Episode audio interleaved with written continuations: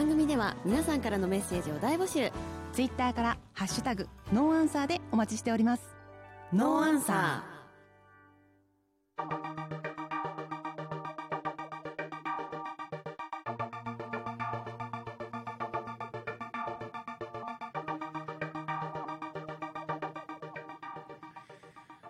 はい、えー、4月28日時間は夜11時を回りました。はい始まりましたねゴールデンウィークも。始まりましたね。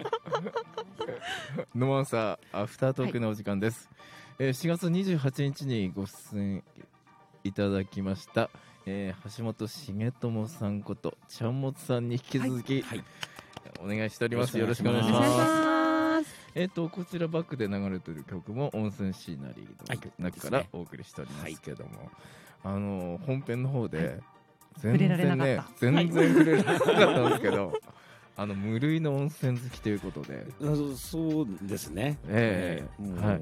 結構、これをもうだから2、30年近くになりますかね、スカのハマってから。へえ。いやもうだっていただいたすぐのお名刺もこの温泉マークに囲われてますし あの曲もね温泉シーナリーですからもう突っ込まないわけにはいかないですよ、もう温泉に。そうそうですね 今までいや。な何箇所ぐらい行かれました？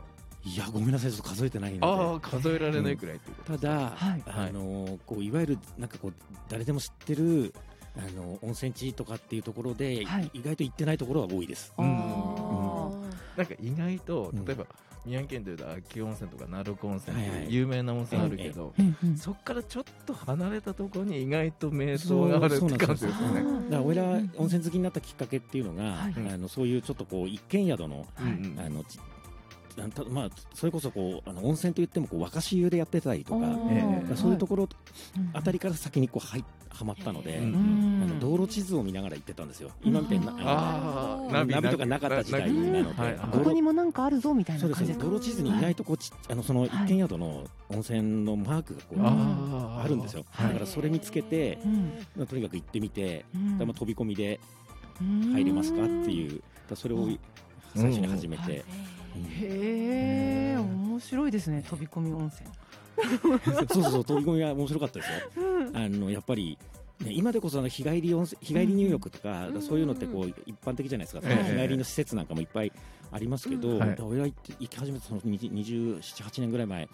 あのその頃ってやっぱまだあの日帰り温泉っていううん。のがあまりピンときてなかったというか、ちょっとなんか昔だとええ。日帰り温泉ちょっと嫌がられるみたいなそうそうそう。だから感じありましたよね。あの日帰りはお断りっていうかやってませんっていう、ホテルとかですそうですよねホテル旅館うん。そうそう大きいところなんか特にそうだったんですよね。ね、うん。だからちっちゃいところでもうん。あのやっぱり泊まりのお客さんだけっていうので、うん。行っても入れなかったところとかってのいっぱいあ,、ありましたけど、うん。うんまあ、だんだん時代がこう変わってきて、はい前入れなかったところが日帰り始めてたとかっていうともう勇んでいくっていう、ええそうですね。そういうことですね。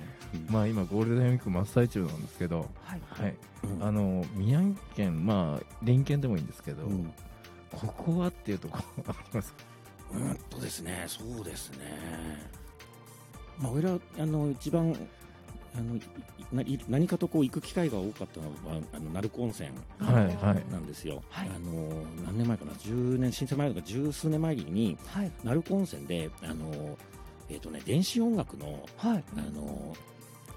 イベントっていうか、はいはい。そういうのは、あの、えっ、とね、鳴京っていう、鳴く、なるきょ。鳴子の鳴に響くって。ああいいですねなんかっていう。なんかウイスキーとか名前。音と合いそうですねうん確かにだからそれまあしかもそのえっ、と電子音楽のエレクトロええうんうんの、あの演奏する人たちが、まあそれはとあのい主催は東京のあのレベルの人たちがやったんですけど、うんらそれにあのちょっと参加させてもらう機会があってだからただ演奏じゃなくてなぜかあのラジオのパーソナリティっていう ことでっていうので呼ばれてなんかあのオープニングのトークショーみたいなのでし喋ったりとかっていうのが、だかえらそんな機会があってだから鳴子に行く機会すごく多かったんですよ。えええうん。だからそういうのもあって鳴子温泉は結構はい。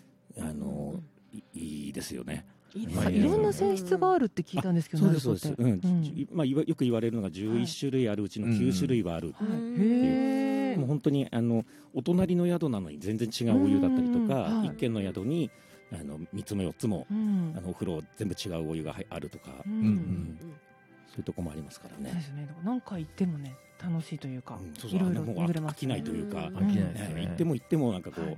入りきれないというか、はい。まだままだはい。全部行って制覇してないな、私あの共同浴場好きで鳴子温泉のん。ちょっと手前というかはい。に共同浴場があってちょっと今名前調べようと思ったの忘れちゃったんですけどすごいあの住宅地の中にあるような共同浴場なんですけど、うんうん。で誰もいなくて、うん。あの自分でお金をコロンって転がして入るだけなんですけど、へすごい暑いんですよ。あめっーちゃ川川旅かな？そううん。川旅。やったやっぱりご存知だ。川旅、すごい暑くて私なんかもう え？ーみたいな。ええ。これでみんな入るの？って思ってたら、うん。もうご近所に住んでるもうあのおじいちゃんおばあちゃん？もうおばあちゃんたちが続々と入ってきてみんな普通に使っていくんですよ。もうそれにすごいなんていうかええもう最後笑い出しちゃいましたけど。入るんだみたいなね。みんなシャキってなってすごい元気になって帰ってくる、うん。ああいうのもね。あのね共同浴場のええ。温泉の質っていいですよね。湯えっとねお湯の質って、あのやっぱりこうあの湯船が決して大きくないじゃないですか、うんうん。でやっぱりどうしてもあのホうん。ホテル、大きいホテルとかだと、はい。あのおお風呂が大きいのでそこにちゃんとこうしっかりうんうんあのお湯を入れるっていうために、まあ、あのでたくさん人が入ったりすることもあるので、うんうんうんあのまあ、しょなんですかねあの、えー塩素消毒とかってはい。なんかそういうーのがある程度、えうん入ってるっていうところもあのあ多いんですけど、共同浴場とか小さいお風呂だし、だいわゆるそのかけ流しですよね、はい。はい。もうずっとある程度のうん。おお湯が全部かあのずっと流れ続けてるので、うんそうです。だからそこやっぱりそうですね。共同浴場のお湯はあのまあたくさん地元の方が入ってるとちょっとくたびれてる時もありますけど、うん。わかります。朝一がやっぱいいですね。あそうですね、え島さんもはい。あそうですよ。よく行くんですよね。もう私も秋湯共同浴場のはいもう常連ですか。ら、うん。はい。なのであれもね朝一に行くようにしてるんです。あなるほど、はい。夕方はまああのななんとなく言えませんけども。はい。朝一がいいです。そうなんですね、はい。えー、そうか。えどういうそのあのコンスタントにというかええ毎毎週末行くとかどんな風に行ってるんですか？うん。ちゃんもとさんは。そうですね、はい。えっ、と最近はあのもう話してもいいかな？あのちょっとあの月一で、あのラジオ水じゃなくてあのあ TBC の方で月一であのおあの温泉の話をしてるちょっと番組、コーナーやらせてもやってるんですよ、だからそれのなんだろういわゆる取材っていう名目で、はい。あの結構いあのどっかかしら必ずいろんなとこ行くようにしたりとか、ああとは日常ですね。あの、はい。えっ、とねあの一昨年あたりのそのコロナのあたりで一回ちょっと温泉行く機会がすごく減っちゃって、えそれであのその代わりになんかどっかいあのないかなんかないかなと思ってあの湧き水にはまって、え湧き水をこう、はい。汲んだりとか湧き水のあるところをこう、ま、回ったりとかっていうだそういうことやって、はい。今は結構定期的に月に2回ぐらい、はい。あのちょっと気に入ってるところに水汲みに行ったりとかするんですけど、うん。だそこ行ったら、うん。そこからまああのどっかしらの温泉入りに行ったりとか、うんうんだからそういうペースで行ってますかね。うん。やっぱりこうなんというか自然のお水系が お水というか好きなんですね。うんあのそうですね、はい。あんまり意識してなかったんですけど、うん。まあ、どっちもおそうですよね。自然の、そして音楽もそのそれにインスピレーションで作られていらっしゃるんですか？これはそうですね、はい。この辺の曲は、はい。はい。でしたよね。もう一つのこちらのそうそう、うん。はいあの今流れてるのはあの温泉シーナリーなんですけど、はい。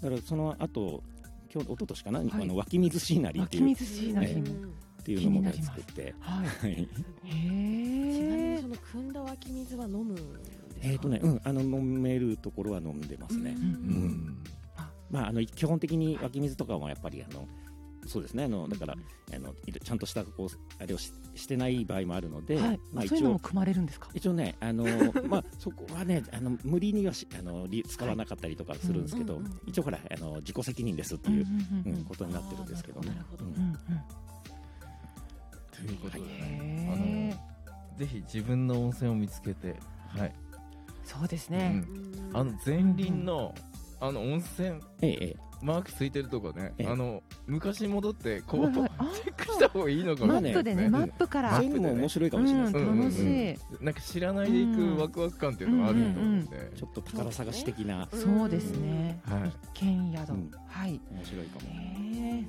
ということでねお時間長いんですえよそうですか。はい。えっ、と恒例のマイティアのあそうです、占いコーナーです。はい。はい。両手を拝見させていただければと思います左が持ったら生まれ持ったもので、はい右が今から未来のですはいそうですパッと見の印象がまずすごく線が濃くて、はい勢いがすごくある方の手なんですね。汚れてるわけじゃないですよね。汚れてるわけじゃないです。はい。はあれ線がくっきりされているっていうことは、はいご自身のその強い意志があるというか、うんうんあの誰に何言われても曲げないっていう強さがあー頑固とは言われるかもしれないでうすね。確かにんなんですね。はいうんうんえーそうなのもともと小さい頃はあの知能線とこれ生命線なんですけど、うん。くっついてる期間が長かったので、うん。すごくこうほ保守的というかうん慎重な方だったと思うんですけども、20、えーそうですね34頃からですねなんかすごく反対の性格になったというか大胆な性格になられたんじゃないかなと。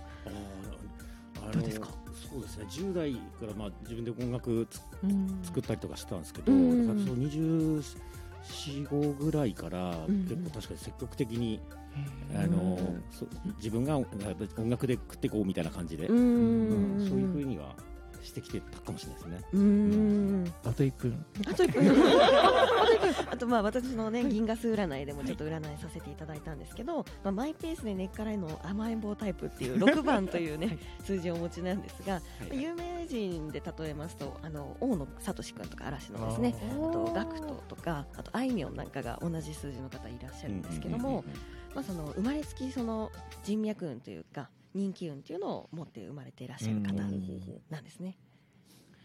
うんはいそういうことですね。はいはいありがとうございます。はい。あの橋本さんのですね、あのーホホームページのリンク貼っておきますので、ぜひそこかはいらもでも聞けますので、温泉シーナリーとかね、はいはいえー湧き水シーナリー、はいぜひ、えーリンクからお飛びください。よろしくお願いします。はい、ノアンサーアフタートークでした。あっという間ありがとうございました。ありがとうございますありがとうございました。